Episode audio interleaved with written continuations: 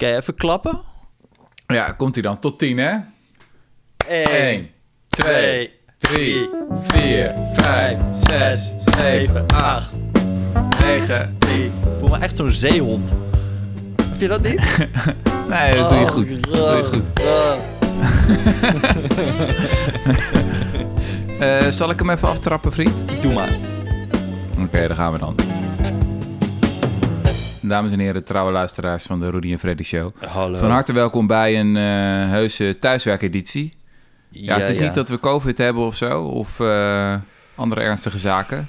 Maar we hadden gewoon een beetje een druk weekje, Jessie. Dus eh, we proppen hem er even in zo tussendoor. Spreek voor jezelf. Oh ja, nee, Ja. trouwens, ik kon ook niet morgen. Nee, inderdaad. Ha- wij hadden Nee. een druk weekje. Ja, eh, hadden even een druk weekje. Maar ehm, ja, we willen je natuurlijk geen eh, wekelijke podcast onthouden. Eh, Jesse, ben je al een beetje bekomen van vorige week met onze vriend Maarten van Rossum? Jezus Christus, zeg. dat is toch wel heel knap. Hij, was ja, dat, dat, weet, dat weet de luisteraar misschien niet. Maar dat gaat gewoon door. Als, maakt helemaal niet uit als de microfoons uitstaan. We hebben daarna nog dik een uur gezeten. Konden hem niet stoppen. Nee, ja, dat was, eh, dat was heel bijzonder. Ja. Ik heb er wel van genoten, moet ik zeggen. Ja, ik vond het wel grappig. We gaan even diep de inhoud eh, induiken vandaag. Genieten. Ehm, en we gaan het hebben, Jesse, over jouw eerste economische passie. ja, Van toen jij nog in de kelder van je moeder zat. ja. Ehm, dat weet de luisteraar wellicht. Jesse was ooit een kleine Jesse. En eh, nou, die was een beetje een mislukte HAVO-klant. Toen eh, dacht hij, eh, ik wil eigenlijk wat meer weten van de wereld. Toen jij zat de World of Warcraft er nog in de tijd. eh, als professioneel Warcraft-speler. Wat had je? Een level 70 shamaan. ja, zeker. Eh, Troll shaman. Maar op een gegeven moment maakte hij de switch naar pseudo-intellectueel. En dacht je, ik wil alles weten van de woningmarkt. Dat was kort na de financiële crisis. Eh, toen had je ook je eigen blog, toch? Hoe Ja. heette dat ook alweer? Nee, dat moet je niet zeggen, want dan gaan mensen het opzoeken. Lux et Veritas of zo, volgens mij. Ja, echt zo'n zo'n zo'n Thierry Baudet-achtige... Ja, na, een naam vol pretentie. Daar begint Ja, het altijd ja. mee, toch? In het Latijn, ja. Ja, ja dat was mooi. Nou, en toen, toen daarna naar Follow the Money natuurlijk... en daarna naar, naar de correspondent. Maar dat was wel echt je eerste passie. Ja, die, klopt. die woningmarkt. En nu zei je tegen mij afgelopen week van ja, ik wil even een podcast opnemen, want ik heb een lekker neoliberaal verhaal over de woningmarkt. Ja, nou ja, nou, ik- dat past erg goed in jouw evolutie van eh, ja, progressieve wereldverbeteraar naar, eh, verbeteraar naar teleurgestelde cynische VVD'er. Dus ik dacht, nou, prachtig, let's go. Ja, nee, ik, kijk, de aanleiding was, ik had, ik had mezelf weer getergd door een eh, verkiezingsfilmpje van Jesse Klavert nog eens terug te kijken. Ja, En ja, ik krijg dan toch ook altijd een be- beetje het idee dat je zo lekker op je ruggetje wordt gelegd. Dat hij je begint te aaien over je linkse onderbuik. En dat hij dan, en dat hij dan in je oor zit te fluisteren, huisjesmelkers, neoliberalisme. En dat hij dan je nog een, nog, een, nog een vieze natte lik in je oor geeft eigenlijk.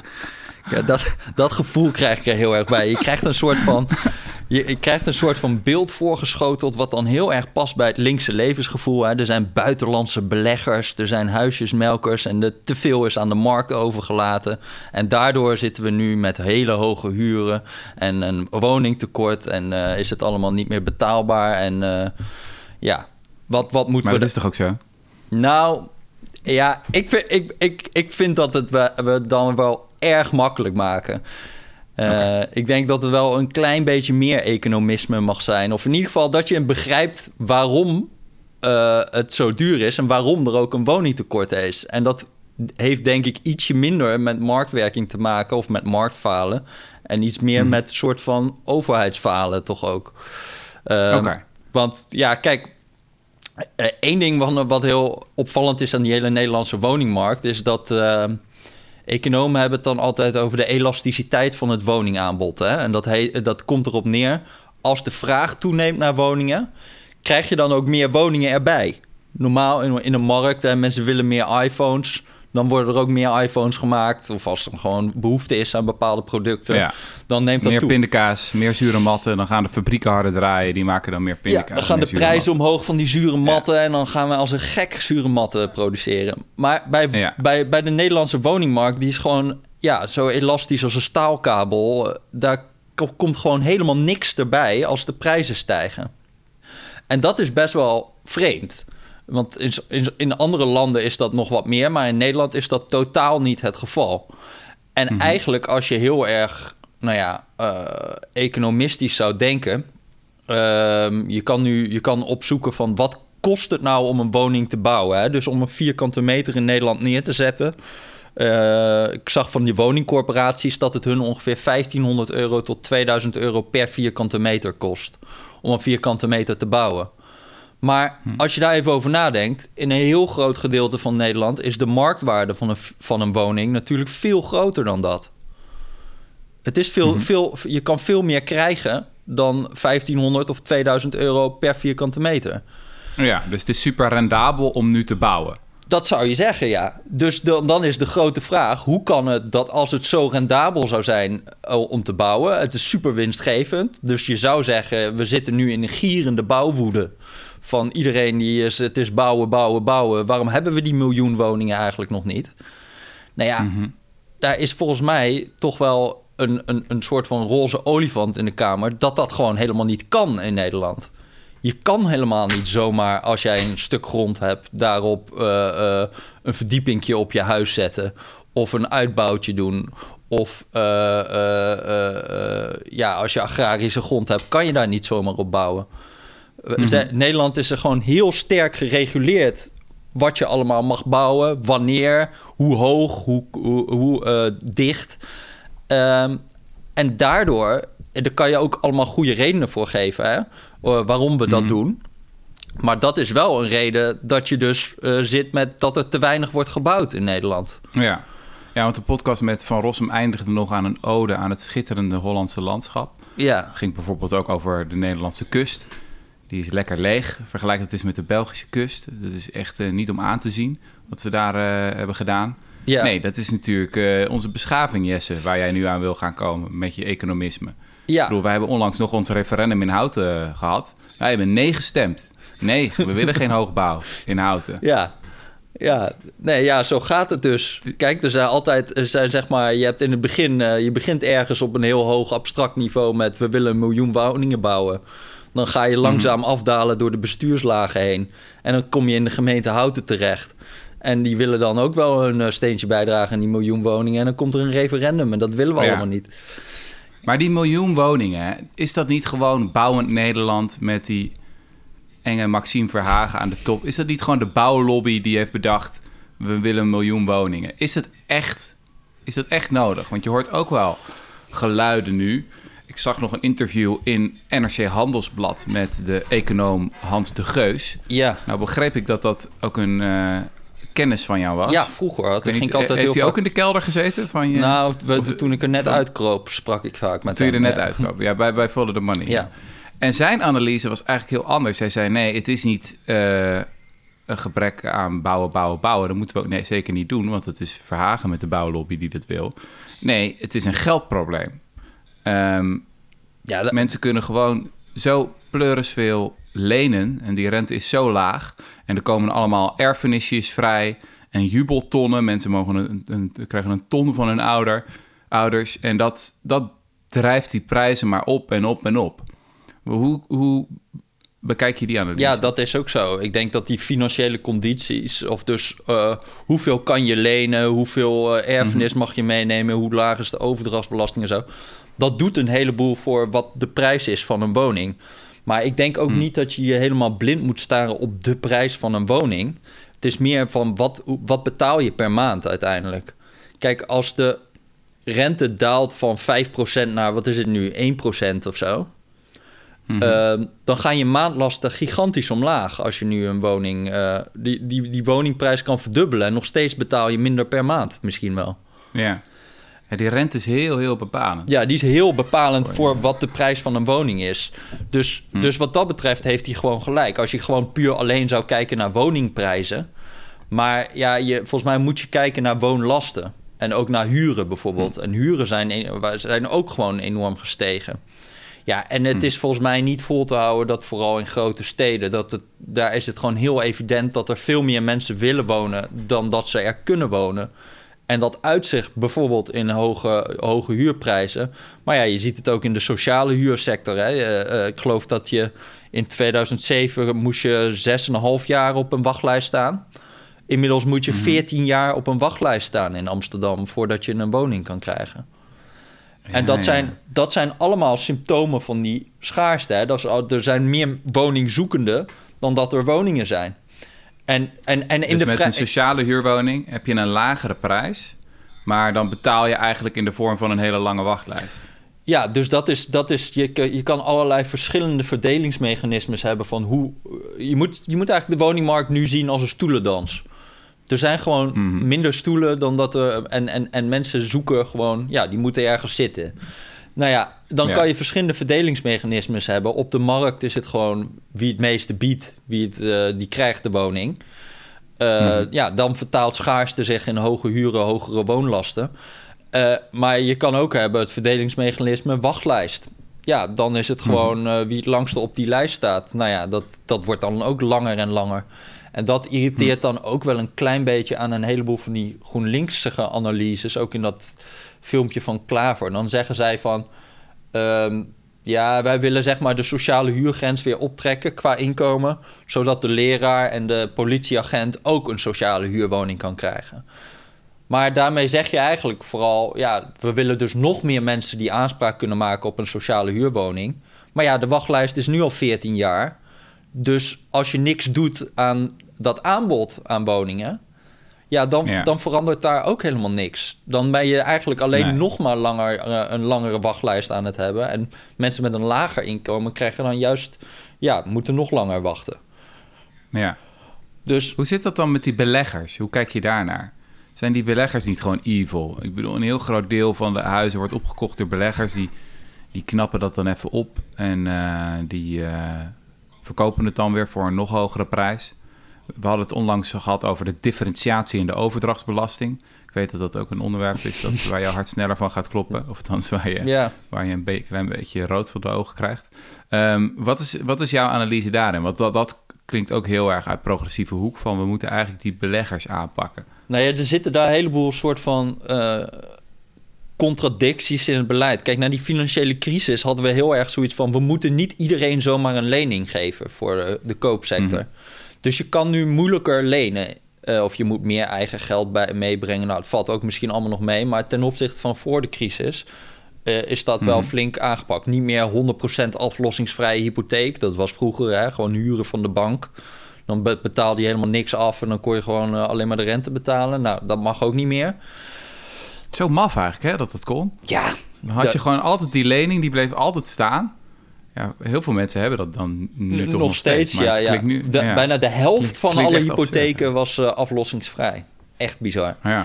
Maar um, dat, dat, dat mag dus nu allemaal niet meer. Maar ja, dan is wel het gevolg dat een heleboel mensen met uh, in een bepaalde inkomenscategorie gewoon niet meer een lening kunnen krijgen die groot genoeg is om een woning te kopen. Nou ja, mm -hmm. waar moet je dan heen? Dan is er een vrije huursector. Als je, want als je boven de sociale huurgrens zit, dan ja, dan rest er niet zoveel. En daar springen natuurlijk al die beleggers ook in. Ja. Uh, dus het is ook wat dat betreft, nou je kijkt weer naar die stoelendans. Uh, ja, er moet, je moet dan op een of andere manier is daar een enorme vraag ontstaan naar vrije huurwoningen voor mensen die door eigenlijk strengere kredietvoorwaarden zijn allemaal goede redenen voor om dat te doen, zoeken mhm. naar zo'n woning. Ja, en daar springen die beleggers dan in. Dus mm ja, is dat, is dat evil? Ja, kijk, ik heb een beetje zoiets van. Ehm, het is een symptoom. Als, als, zij te als zij hele hoge huren vragen, is dat een symptoom van schaarste. Dus er is, hm. een, te, er is een tekort aan woningen. En daardoor kunnen zij het aan de, als ze het aan de hoogste bieder verkopen, stijgt die prijs alleen maar. De vraag hm. is of je dan als, als soort van uh, linkse partij je heel erg moet gaan richten op, eh, op het symptoom van die schaarste of op die schaarste zelf. En wat ik heel veel zie, is dat ze dan uh, zoiets hebben van... we moeten dat allemaal verbieden en we moeten het uh, uh, afknijpen. waardoor je eigenlijk het probleem nog erger maakt. Hm. Want, maar je bent het op zich ook al eens met, die, met de analyse van Hans de Geus... dat er ook een geldprobleem is. Dat bijvoorbeeld het feit dat mensen een ton kunnen krijgen van hun ouders... of althans, als hun ouders een ton hebben... eh, dat dat ook weer die huizenprijzen verder opstuwt. Ja, zeker. Al die dingen stuwen de huizenprijzen Ja. verder op. Maar dat als niet je de dat, kern van Als je dat niet zou geven, dan zouden wel weer meer mensen in de vrije sector moeten zitten. Dus dan zou je weer beleggers hebben. Ja. Snap je? Dus, dus, ja, dus, dus dat mensen zien niet echt hoe al die dingen dan verband met elkaar weer houden. Ze zijn de hele tijd achter, zeg maar. Ze zien misstanden in de vrije sector, want dat is allemaal te duur. Dan zeggen ze dat moet niet kunnen. We moeten de overdrachtsbelasting verlagen, zodat mensen toch nog een huis kunnen kopen. Dan rent iedereen weer naar die koopsector. Dan gaan de prijzen daar weer omhoog. Dan is iedereen daar weer boos over. En terwijl het Ja. onderliggende probleem, ja, die schaarste, daar wordt dan. eh, ja, daar, daar wordt eigenlijk heel weinig ideeën komen daarop. Eh, het was wel interessant als je die verkiezingsprogramma's ziet. Wat er dan eigenlijk komt. PBL, die had eigenlijk best wel een filijn stukje. Hè, de Planbureau voor de Leefomgeving. Die had al die, Ja. al die eh, verkiezingsprogramma's bekeken. En iedereen heeft dan 1 miljoen woningen. Hè? Dat is de, de, de slogan. En, Ja. eh, en, en dan zijn er een heleboel voorstellen. Bijvoorbeeld, eh, we moeten het ministerie van Volkshuisvesting en Ruimtelijke Ordening weer terugkrijgen. Ja. En die moet de regie pakken. En ja, dan zegt PBL, die zegt zoiets van... ja, oké, de regie pakken, maar eigenlijk... zij schrijven, eigenlijk alles wat de partijen wensen... kan ook al binnen de bestaande kaders worden gerealiseerd. Daar is helemaal geen aparte minister voor nodig. Dus je kan bijvoorbeeld als minister van Wonen... Olongren is dat nu... die zou gewoon locaties kunnen aanwijzen... en zeggen, daar moet gebouwd worden. En daarmee dus al de, zeg maar, als Houten niet wil... kan zij het gewoon toch opleggen, verplicht. Echt? Ja, maar, dat, maar daar is in 30 jaar tijd... Ga je de zandzak in de straten gooien? Ja, ja dan, dan, wordt er, dan worden er wel gewoon eh, barricades opgeworpen, waarschijnlijk in Ja. houten. Maar ik bedoel, daar, dat is ook het punt. Dat is in 30 jaar is al dat eh, instrumentarium nog nooit gebruikt. Dus de vraag is ook van, wat, wat wil men precies met de regie pakken? Want je kan wel een ministerie gaan heroprichten, maar wat gaan die precies doen? Ja, dat blijft allemaal best wel vaag. Ja. En eh, ja, maar als men niet uiteindelijk om, om soort van die afruilen heen wil. Ik zou. Het is best wel interessant ook gewoon die, de, hoe vanzelfsprekend sommige dingen worden geacht. Gewoon in dat debat over die woningmarkt. Ik zat dus een paper te lezen ook over die. ehm, je hebt in Nederland dus hele strikte ruimtelijke ordening. Hè? Dus dat, je, dat de markt voor landbouwgrond en de markt voor bouwgrond voor woningen, die zijn echt helemaal losgekoppeld van elkaar. Je zou op Mhm. zich verwachten dat als je eh, landbouwgrond ergens aan de stadsgrenzen hebt of zo, dat die prijzen Ja. van die landbouwgrond ongeveer gelijk gaan lopen met, met de prijzen van bouwgrond voor woningen. Ja. Want ja, je kan het zo omzetten. En als, eh, maar dat is in Nederland dus in hele beperkte mate maar het geval. Je hebt een landbouwgrond gaat geloof ik voor 5 euro per vierkante meter gemiddeld. Terwijl eh, eh, bouwgrond voor woningen is iets van 450 of 500 euro per vierkante meter.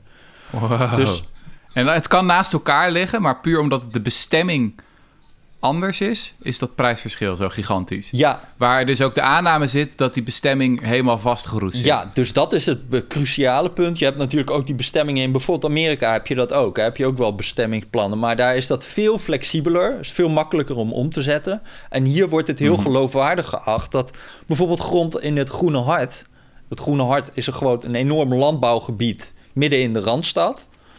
Eh, Ja. eh, en dat, ja, dat, dat, dat, daar wordt eigenlijk, als je er goed over nadenkt, is dat best wel raar. Want je wordt, krijgt dus landbouwers of boeren, die krijgen heel erg gesubsidieerde grond door die bestemmingsplannen. Ja. Want als je, dat, als je zou zeggen, we heffen het allemaal op, je mag alles doen op deze grond, dan zouden die prijzen van die grond meteen toenemen.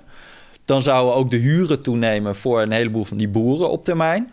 En dan zou het onrendabel worden om op die plek landbouw eh, uit te oefenen.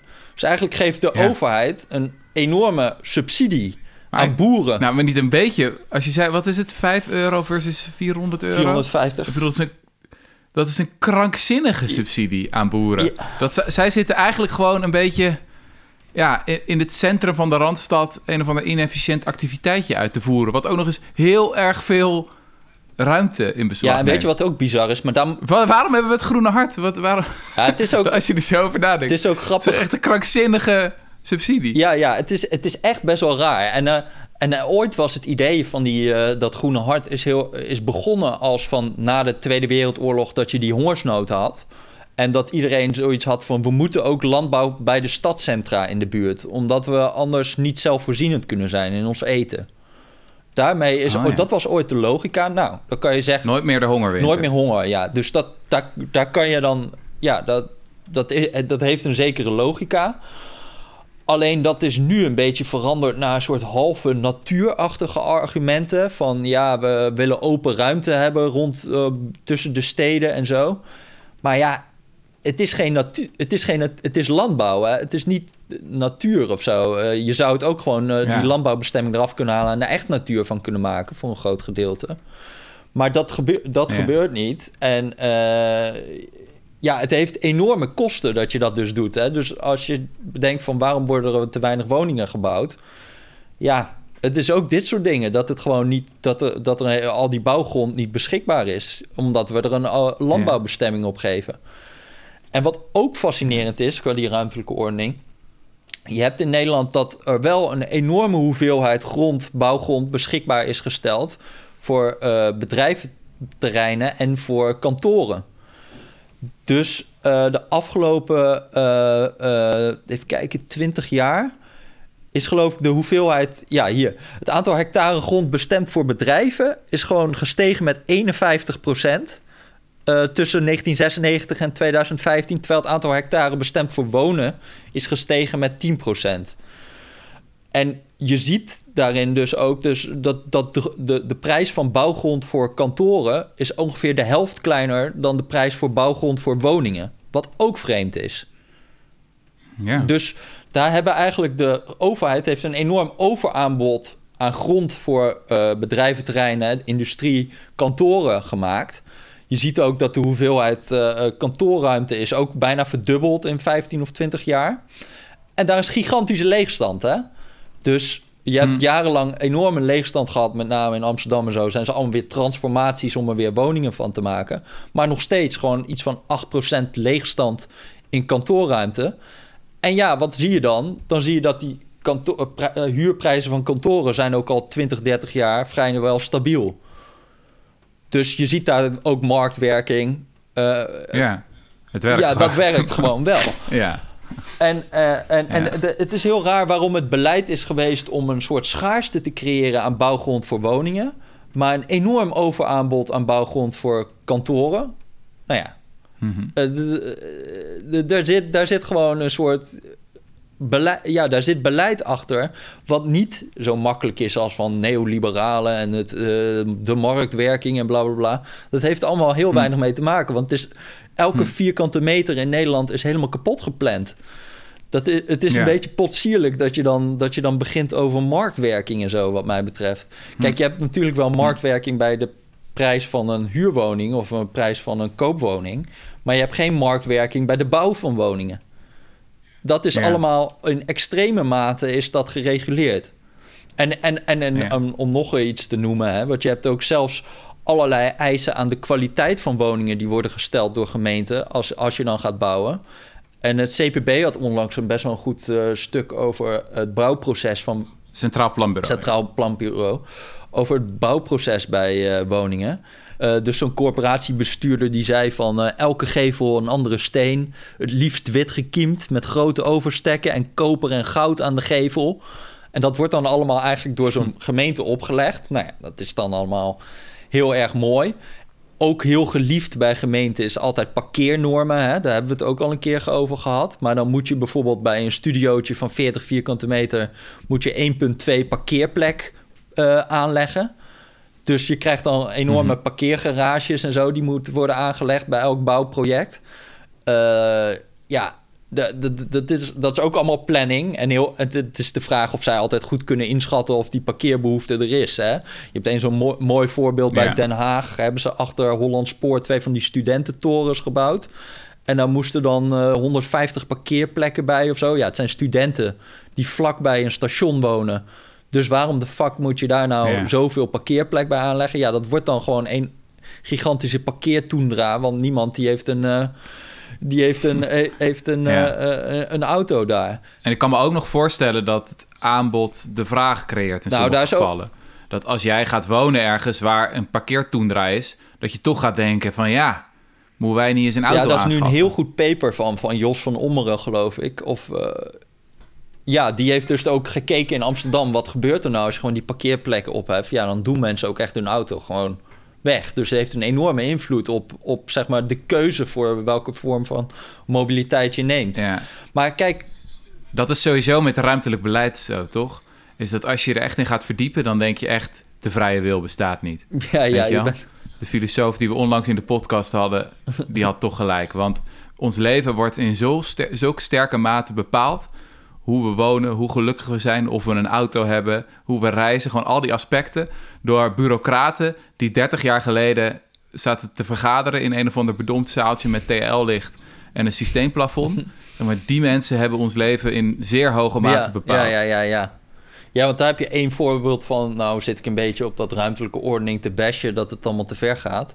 Maar je hebt wel een voorbeeld, is dat ze in eh, Nederland, volgens mij, mocht je niet aan de stadsranden allemaal supermarkten bouwen. Dat mag alleen maar met vergunning, Mhm. dus dan krijg je de macro en zo, die groothandels.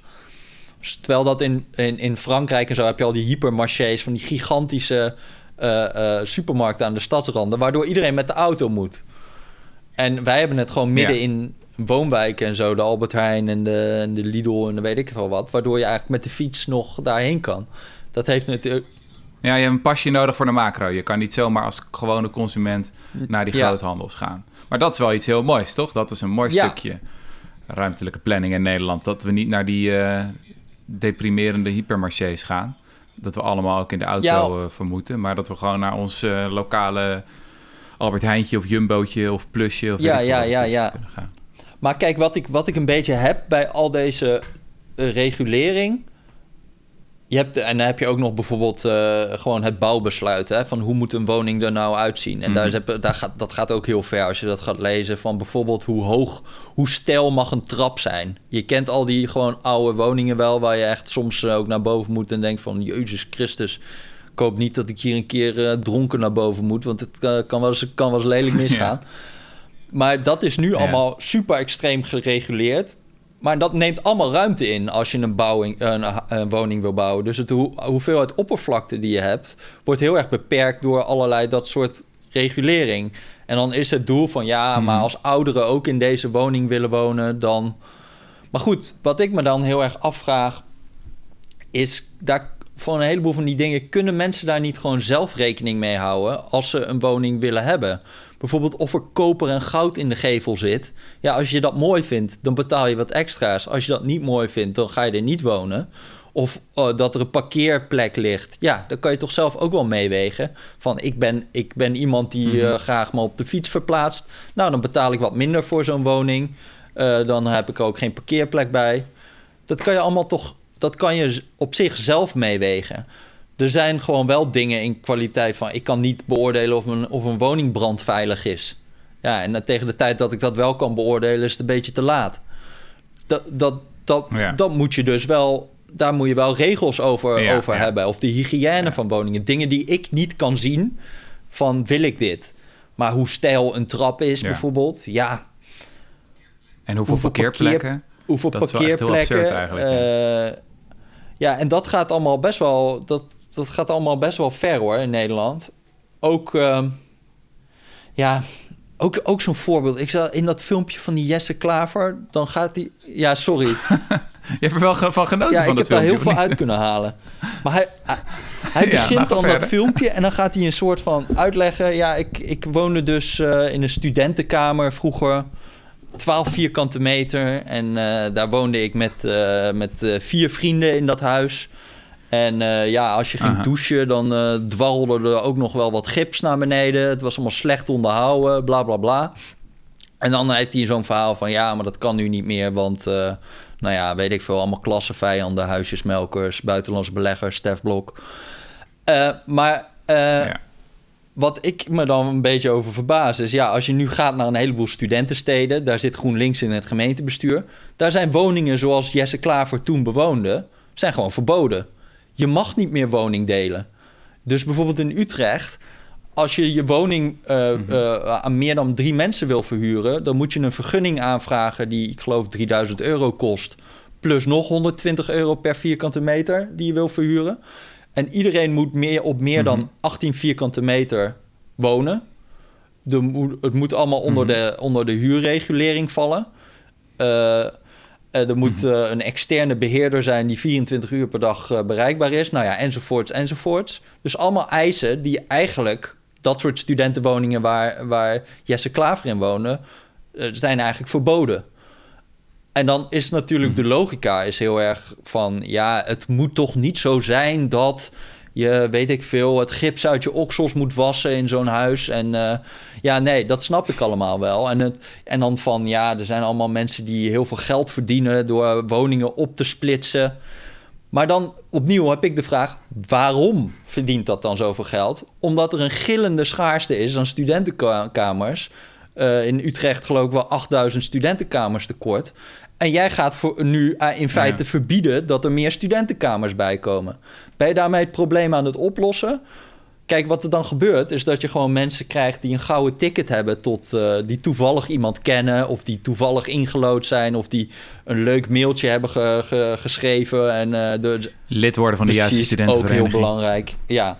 En die, en die krijgen dan een gouden ticket tot de stad. En die hebben dan een, uh, ja, die betalen dan een schappelijke prijs. Maar ondertussen zitten er 8000 mensen die in hun moeders kelder moeten wonen. ja, of op de Uithof, nog erger. Ja, op de, op de Uithof. En die, uh, ja, die, die, die, die, hebben dan geen woning. En dan kan je jezelf wel op de borst kloppen van... nou, we hebben dat toch maar mooi verboden. Dat, uh... maar misschien kon die jonge Jesse Klaver prima dezelfde keuze maken van... ja, wil ik in een woning wonen van 12 vierkante meter... en van een aftandse studentenbunker... waar ik inderdaad het gips uit mijn oksels moet wassen. Maar ja, ik woon niet bij mama en ik vind het prima zo. Ja. Toch? Moet je dat allemaal reguleren? Ik weet niet, man. Wat vind jij daar nou van? Nou, elke keer komt het op hetzelfde terug, toch? Ook een enorme kloof tussen de insiders en de outsiders. Dus als je al in het systeem zit, als je al dat gouden ticket hebt met je lekkere studentenkamertje, of je hebt al een huis gekocht op het juiste moment, dan zit je goed. En dan vind je het natuurlijk ook wel een beetje gênant. Ik zie het ook al bij mensen in mijn omgeving die dan al uh, uh, op tijd hun huis kochten. Laten we zeggen rond uh, eh, 2010 of zo, 2011, wat achteraf de dip van de markt bleek. Nou, het is echt volstrekt bizar wat voor overwaarde die mhm. mensen realiseren. Echt volstrekt bizar. Als je het om gaat rekenen, gewoon het... Ik heb een beetje zitten, het sommetje zitten maken van het maandinkomen dat je gerealiseerd hebt aan overwaarde in al die jaren. Stel je hebt in 2010, 2011 gekocht een huisje van, laten we zeggen, drie ton in uh, Den Haag of Amsterdam of Utrecht. En je zou dat nu verkopen. Nou, dan heb je zo uh, een inkomen gerealiseerd dat er rond de 2.500 netto ligt per maand. Gewoon puur alleen aan overwaarde. Ik snap wel dat je dat niet meteen, weet ik veel, kan uitgeven om naar... Nou, trouwens, kan ook wel als je weet ik veel, veel goedkoper gaat wonen. Dan kan je naar Gran Canaria gaan. Mhm. Eh, de rest van je leven. Maar het is, dat is zo, zo absurd. Dat mhm. sommige mensen denken: ja, ik verdien gewoon meer aan mijn huis dan aan, aan, mijn, uh, dan aan mijn eigen baan. Ja. Van wat er uiteindelijk overblijft onderaan de streep. En dan is er die andere groep van mensen die te laat zijn ingestapt. En die zijn dan nu terechtgekomen uh, in, de, in de vrije sector. Dus die zijn te rijk, die verdienen te goed om sociaal te huren. En die kunnen er niet meer in komen omdat ze niet dat jubeltonnetje krijgen van papa of mama. Uh, of omdat ze bijvoorbeeld ondernemers zijn, wat ook nog heel ingewikkeld kan zijn. Um, om de bank te overtuigen, omdat natuurlijk al die regels strenger zijn geworden sinds de financiële crisis. Mm -hmm. Ga de bank dan maar eens overtuigen dat je echt kredietwaardig bent. En die moeten echt dan krankzinnige bedragen betalen. En, ja. Ja, het, en dat zijn dan heel vaak. Ja, het is, het is zo'n kloof die, die dwars door, door Nederland heen gaat. En heel vaak zijn het ook toch ja, links-progressieve, hoogopgeleide, sympathieke mensen die enorm dan profiteren, enorme overwaardes realiseren, daar ook wel een bepaald ongemak bij voelen. Maar ook denken, ja, eh, ja, ik kan er ook niks aan doen. Ja, het is een beetje. Eigenlijk zou je denken: van waarom is het niet een soort van uh, revolutie in de straat of zo? Het is volstrekt absurd als je naar de, naar de bedragen kijkt. Het is gewoon eigenlijk een extra inkomen. Alsof er al die jaren een extra iemand in je huishouden heeft gezeten. die gratis voor je heeft gewerkt. En wat Ja. heb je er nou? eh, eh, Zit er enige verdienste achter? Niks. Het is gewoon puur dom geluk dat je op het juiste moment kon instappen. Ja, ja, ja, ja. Ik vraag me wel altijd af of je wel op zo- zo'n manier... Want kijk, als je die woning verkoopt... je moet je weer ergens wonen. En die Ja. zijn ook allemaal duurder geworden. Ja. Dus uiteindelijk denk ik ook wel eens van... ja, iedereen rekent zich rijk van... ik ben, eh, kijk, het is zoveel meer waard geworden, die woning. Maar ja, goed, je moet altijd ergens wonen. Dus ik denk dan van, je moet vooral kijken naar... wat zijn je maandlasten of hoeveel kost Ja. me dit, zeg maar. Ten opzichte Ja, van... dat is waar. Gaat het dan ook weer helemaal omlaag kukelen? Stel, het zou echt lukken. We gaan Maxime Verhagen achterna. Bouwen, bouwen, bouwen. 1 miljoen huizen in Nederland. Eh, we doen een eh, dictatoriaal bouwbesluit. Ollongre die krijgt het op de heupen. Houten wordt eh, bezet door een buitenlandse of door een provinciale bezettingsmacht. We gaan gewoon die hoogbouw realiseren. Ho- hoogbouw... Als dat lukt, dan zou je verwachten dat dan de prijzen ook weer enorm gaan tuimelen. En dat we dan, stel dat we over vijf jaar of zo zover zijn, dat we dan een heel debat krijgen in de media van de woningmarkt stort in. Terwijl we in feite hem aan het repareren zijn. Ehm, ja, dat, ja, dat is. eh, eh, kijk, de vraag is hoe hard moet je bijbouwen om die vraag eh, bij te houden. Wat ik ook Mhm. altijd vaak een beetje merk in een soort van linkse woningmarktkringen, is dat er een soort van vraag-aanbod skepsis eh, is. Van ja, je kan hier toch nooit tegenop bouwen tegenop die, tegen die vraag. Dus wat je ook bouwt, het doet helemaal niks met de prijs. Mhm. Dat vind ik altijd wel een beetje, ja, daar, daar geloof ik nooit zo heel erg in. Eh, kijk, bedoel, je, je ziet trouwens nu al met COVID hè, dat de huren in de grote steden aan het afnemen zijn. Dus voor het eerst zijn ze weer aan het dalen, omdat gewoon de vraag wegvalt van bijvoorbeeld expats en zo. Oh, Dus- ja, ja, ja. Dus je moet, wel, je moet wel zeggen van daar is wel een soort van vraag en aanbod in ieder geval aan de gang. Het is niet, eh, ik bedoel, hoe valt dat Ja, dat dan? kan niet anders, ja. Ja, dus, dat, dus het is wel zo. Ik denk dat als je in Amsterdam echt 20, 30.000 woningen elk jaar daarbij eh, zou doen, dat zou, zou je echt wel zien in de, in de prijzen. Ja. En, maar los daarvan, kijk, het is ook gewoon. eh, je, je ziet gewoon dat mensen heel eh, graag in de stad willen wonen. Dus het is op zich een waarde dat je mensen de mogelijkheid geeft om te wonen op een plek waar ze willen wonen. En eh, dat is eh, sowieso heeft de stad ehm, ook soort van, ja, dat, om nog weer een economische termen, positieve externaliteiten. Ja. Zeg maar, als mensen bij elkaar wonen, dan, dan neemt de productiviteit heel erg veel toe. En dan zijn er ook allerlei activiteiten mogelijk in een stad. Van je ziet al die niche-winkeltjes en dat soort dingen. Dat wordt rendabel op het moment dat er heel veel mensen bij elkaar wonen. Ja, het is goed als mensen dicht op elkaar wonen. Dus Ja. dat is voor het probleem met Amerikaanse suburbs. Dat iedereen zijn eigen grote huis heeft met een oprijlaantje en, en een, mooi gazonnetje. Eh, het gevolg is dan dat mensen zo verspreid wonen dat allerlei voorzieningen niet meer rendabel zijn. Je kan bijvoorbeeld geen buurtwinkeltje hebben, want ja, er wonen zo weinig mensen in de buurt. Dat, dat gaat niet draaien. En iedereen moet natuurlijk ook een auto hebben. Ja, eh, want ja, alles is ver. Ja. Eh, dan krijg je ook die gigantische hypermarchés weer, eh, waar iedereen naartoe moet rijden. Eh, eigenlijk gewoon die hele verziekte Amerikaanse levensstijl is het resultaat van, ehm, ja, hoe de, van stedelijke planning, hoe dat van bovenaf is ingericht. Terwijl wat je eigenlijk wil, is dat mensen dichter op elkaar gaan wonen. ja. Want dat is gezelliger. Dan heb je meer ondernemerschap. Dan heb je al die gezellige buurtwinkeltjes en je lokale groenteboertje en je wijnhandeltje. En het is ook nog eens duurzamer. Eh, het is beter voor het klimaat. Eh, als mensen dicht op elkaar zitten, dan hebben ze het lekker warm. Eh, kijk maar eens het, vergelijk maar eens het energieverbruik van een rijtjeshuis vergeleken met dat van een vrijstaand huis. Dat is allemaal veel energiezuiniger. Mhm. Dus dat wil je eigenlijk. Je wil eigenlijk de boel lekker vol proppen en dicht bij elkaar zitten. Nou ja, en, en mensen willen het zelf. Hè? Dus je ziet gewoon, ik bedoel, als je kijkt naar grondprijzen in Amsterdam. Mhm. Er zijn een heleboel locaties waar mensen heel, veel, heel graag hier willen wonen. Dus ja, waarom maak, Ja. je, dat niet, waarom maak je dat niet beschikbaar? En nu wordt het Ja. gewoon heel erg vanuit huidige bewoners en zo. Ja, ik heb alles verteld. Hè? Ik woon op Eiplein. Eh, wij, Ja. wij hadden hier allerlei eh, bouw- en, en eh, bouwplannen. Ja, Mhm. dan hebben een paar bewoners hebben een cultuur historisch onderzoek ge- gedaan. En dan blijkt dit een enorme architectonische waarde te hebben. Nou ja, Ja, het is een podcast, dus niemand kan het nu zien. Maar het zijn een paar witte betonkubus aan het water. Het is allemaal niet zo... Ja, ik ben geen expert natuurlijk, maar volgens mij is Mhm. dit nou niet... eh, het is niet alsof je op de Herengracht staat.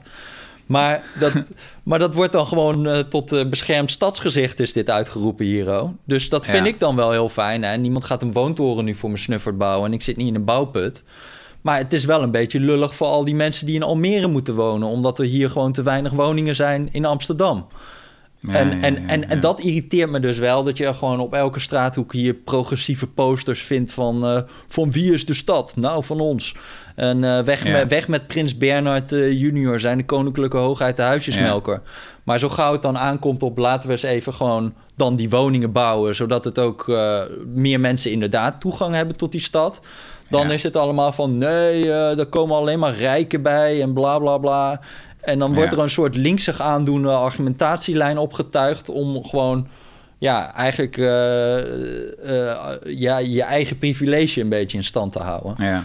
Ja. Ja. dus mensen zijn economisch, of laat ik het zo zeggen, mensen zijn ideologisch links, maar praktisch rechts of conservatief. Conservatief Als het erop zou ik aankomt- zeggen, ja. Ja, En, en, Ja. en dat gebeurt natuurlijk. eh, Het is niet zo dat als je waarschijnlijk met mensen hier praat van... eh, ben je dan tegen woningbouw? Nee, nee, nee, maar gewoon niet hier.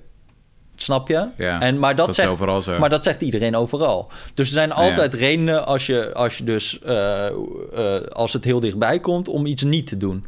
En die redenen die overstemmen heel vaak de belangen van anderen. En dat heeft er natuurlijk ook mee te maken dat... ja, mensen die noodgedwongen in Almere wonen... die stemmen niet op GroenLinks in Amsterdam. Eh, Nee. Dus die stem van bewoners die er al zitten... weegt gewoon veel zwaarder in lokale politiek... dan, Ja. dan de stem van mensen die er nog niet wonen... maar Ja. er wel zouden willen wonen. En, de- Ja. en dus dat is... Dat is eh, eh, ja, daar zou je dus ook wel zeggen... dat een rijksoverheid wel een rol kan spelen... want die moet toch wel die grotere belangen... Of, en als we dan toch een radicaal ideetje kunnen opperen voor onze linkse vrienden. ja. Eh, je moet gemeenten ook een groot belang geven om te bouwen. En dat kan je bijvoorbeeld doen door een grondbelasting te heffen. Daar hebben we het hier ook al eens over ge- gehad. Ja, Ja. grondbelasting. Ja. ja. Ja. Dus, dus dat zou betekenen dat als, als je bijvoorbeeld een hoge grondwaarde hebt... en dat is natuurlijk op plekken... eh, eh, nou ja, in, in, in bijvoorbeeld de hoofdstad in Amsterdam... is er heel veel hoge grondwaarde. Daar wil je dus ook dat er veel woningen worden gerealiseerd... omdat mensen graag op die plek willen wonen. Als de gemeente Ja. daarvan kan meeprofiteren... door daar belasting op te heffen... heeft zij zelf ook meer eh, eh, een prikkel om ja, hoge grondwaardes te krijgen. Door bijvoorbeeld ja, een OV-lijn aan te leggen. Dus als je een, de Noord-Zuidlijn bijvoorbeeld aanlegt... dat heeft miljarden aan hogere vastgoedwaardes opgeleverd. Iedereen die, al- die, al die stukjes in Noord, die zijn nu in één keer veel bereikbaarder. Waardoor de waarde van die grond toeneemt. Maar de gemeente ziet daar in principe niet zoveel van terug. Maar als je dat wel Nee. zou belasten, hè, dan, eh, dan, dan, Hebben we niet de onroerend zaakbelasting? ja, maar daarbij worden ook de stenen belast en niet alleen de grond. Dus je wil, als Oh, je de stenen belast, dan ben je eigenlijk het bouwen aan het ontmoedigen. Eh, oh ja. eh, ja, want hoe mooier het huis dan is, eh, hoe, ook hoe meer OZB je ja, betaalt. of hoe groter het huis, dus hoe meer vierkante meters je op een gegeven stuk grond bouwt. Ja, ja, ja, ja. Je wil puur de grond je wil alleen de grond belasten, ja, alleen de waarde Ja. van de locatie. Want je kan zeggen, Maar de de- aarde is van ons allemaal, Jesse. Dus dat is ook Precies. heel terecht. Ja, ja, want de waarde van de locatie is helemaal niet afhankelijk van de inzet van een individuele eigenaar. Dus jij kan niet Nee. zeggen dat houten, dat jouw stukje houtense grond nou heel veel waard is door jouw aanwezigheid of door wat jij hebt gedaan. Je kan wel zeggen dat die woning meer waard is geworden door al die mooie duurzaamheidsshit die jij hebt gedaan daar. Maar dat moet Ja. je dus niet belasten. nee, nee, nee, want dan zou je dat ontmoedigen, ja. Ja, ja. Maar, maar wel, Ja, wel, die, wel die grond, want dat is gemeenschappelijke inzet. Is voor een heel groot gedeelte is eh, Amsterdam de Zuidas. Ja, dat is omdat daar een station staat, omdat daar gewoon eh, de gemeenschap daar heel veel aan heeft bijgedragen. We gaan er nu ook die hele Zuidas wordt volgens mij een ondertunneling komt daar nog. Nou, dan gaat die waarde nog verder omhoog. Ja, dat wil je Mhm. allemaal een beetje afromen. ja. En, maar En dat zou ook betekenen de- dat, ja. dat de waarde van een heleboel woningen heel hard gaat kelderen. Als je daar een hogere grondwaardebelasting op eh, heft. Ja, nee, precies. Maar dat is de hele tijd het ding. Dus de oplossingen die liggen er wel. Maar er is een vrij grote groep van Nederlanders die toch behoorlijk hard gaat gillen als je die oplossingen gaat implementeren. Ja, Omdat het gaan zien in dalende huizenprijzen. ja dat, dus dat lijkt mij ook sowieso wel goed als mensen iets, ietsje serieuzer zijn over al die afruilen die er ook zijn, inderdaad. Ja, En niet alleen maar van. eh, ja, gewoon. eh, sowieso moeten we ook beter Maar- nadenken dan nu. Als je, als je die miljoen woningen wil. Van oké, hoe gaan we dat doen? En da- daar vind ik wel de ideeën echt nog heel erg. Ja. Mhm. En het wordt alleen maar meer, hè? want nu heeft eh, bijvoorbeeld de Raad van State... die heeft ook weer eh, nu toegestaan dat bewoners nog meer... makkelijker protest kunnen aantekenen tegen, tegen woningbouw en zo. Dus Mhm. zelfs als je niet helemaal belanghebbend bent... wordt het nu makkelijker om, om, om, om soort van in beroep te gaan bij de rechter. Nou, dat duurt dat Mhm. allemaal weer 2,5 jaar... En dan is er weer, weet ik veel, een levendbarende zandhagedis in de buurt gevonden. En dan kan het weer allemaal... eh, Jij begint altijd over die zandhagedis. Er is één keer een festival geweest waar je naartoe wilde, toch? Dat gecanceld is door Klopt, de ja. zandhagedis. Nee, ik wilde naar Terschelling, eh naar, naar een of ander festival. En dat is toen gestopt omdat er een levendbarende zandhagedis op locatie was aangetroffen. Nou, dat, dat is een trauma waar Jesse nooit over, over En toen zag ik hem in één keer overal. Hè. Toen wilde ook die Formule 1 in Zandvoort, was ook sto stopgelegd. Bijna omdat er een levendbarende zandhagedis zat te zien.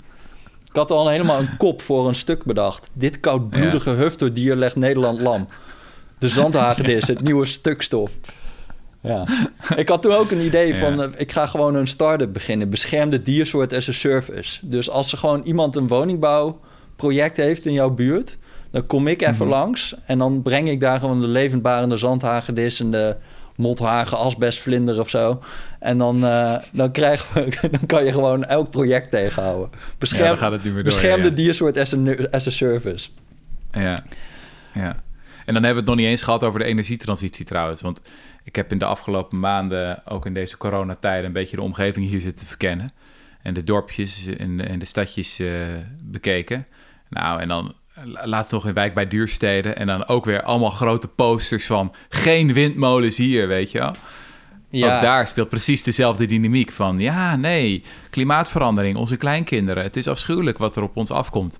Eh, we moeten verduurzamen. Waarom eh, wordt er zo getreuzeld in Den Haag? En dan, oké, we gaan windmolen. Nee, niet hier! Ja, ja, ja, ja. ja, ja, ja. Nou ja, ik vind daar trouwens ook wel. eh, ik weet niet precies hoe dat, hoe, hoe, hoe dat precies is met die windmolens, hoe dat is verdeeld, waar die moeten worden gebouwd. Maar ik zou in principe ook zeg- zeggen: zet ze neer op plekken waar, eh, waar er heel weinig behoefte is om te wonen.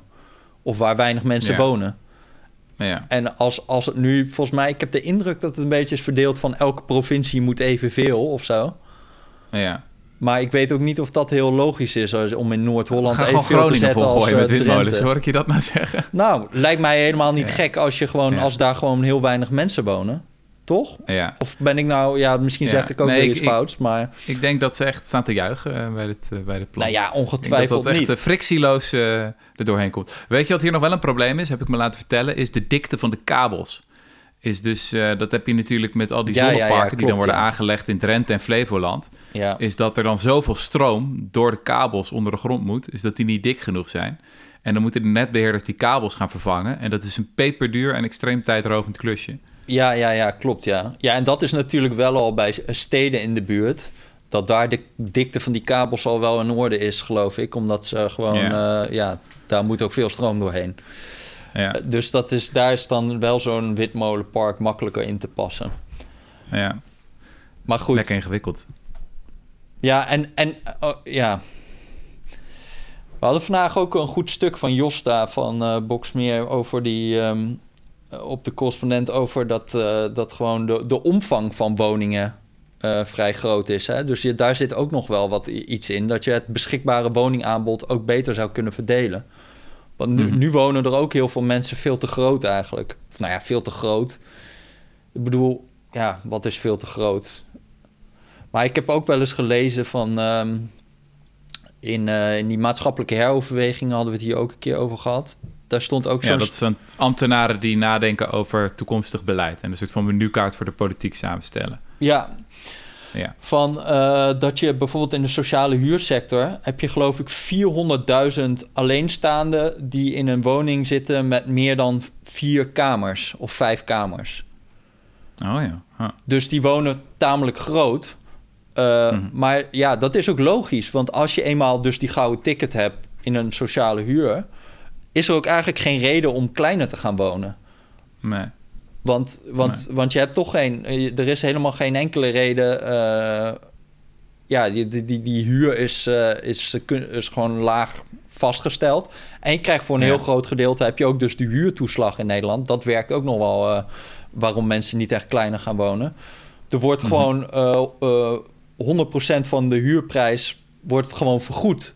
Tot een bepaald bedrag. En daarboven 65% van de huurprijs wordt vergoed. Dus Mhm. eigenlijk wil je. Eh, ja, eigenlijk kun, kan je gewoon groter bouwen. En de Rijksoverheid betaalt toch gewoon alles.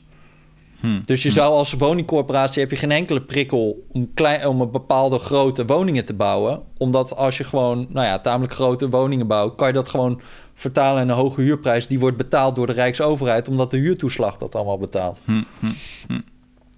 Nou ja, dat, Als ik het even samenvat, Jesse. eh, het programma van eh, Jesse Frederik, minister van Wonen van de Woonpartij, is één: Erken de tragiek van het bestaan. Erken dat er afruilen zijn. Je kan niet alles. Eh, ja, je moet op een gegeven moment ook eh, bereid zijn eh, om dan maar eventjes in de bouwput te zitten. Weet je wel? Je kan niet enerzijds ehm, progressieve idealen koesteren over we gaan de energietransitie aanpakken en een miljoen woningen bouwen en tegelijkertijd lokaal zo conservatief zijn. Programma punt 2, grondbelasting. ja, Ja, prachtig. Hoog. eh, Utopisch plannetje. Wat, wat moet er nog meer bij?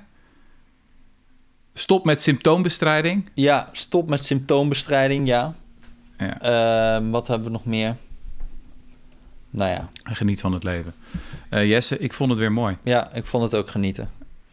Ik, eh, ik hoop dat de luisteraars van de Rudy en Freddy Show er iets van hebben opgestoken. Ik ook. Ehm, het, is niet, het, is, het is niet de, het echte persoonlijke advies nog. Heb je nog een life, lifestyle tip van nee, koop je ik doe niet aan, niet? ik doe koop niet aan lifestyle tips. Ik hoor trouwens wel graag waarom ik ongelijk heb.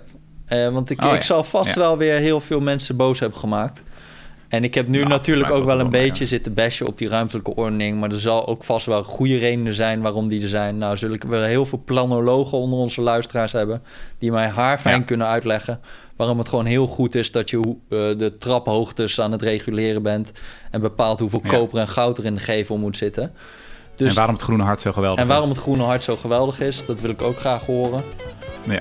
Eh, Mensen kunnen mailen op uh, Rudy en Freddy Show at decorrespondent.nl. ja, we horen dat graag. Het is superleuk trouwens. Er krijgen heel veel reacties daarbinnen. ja Eh, we fucking leuk. lezen sowieso alles. We eh, proberen ook zoveel mogelijk te antwoorden. Maar soms zijn de verhalen zo eh, lang en gedetailleerd en slim dat dat dan even bij inschiet. Eh, maar we doen ons best. Eh, we zijn er volgende week weer. Ja. Tabé jongens. Toedeledokies.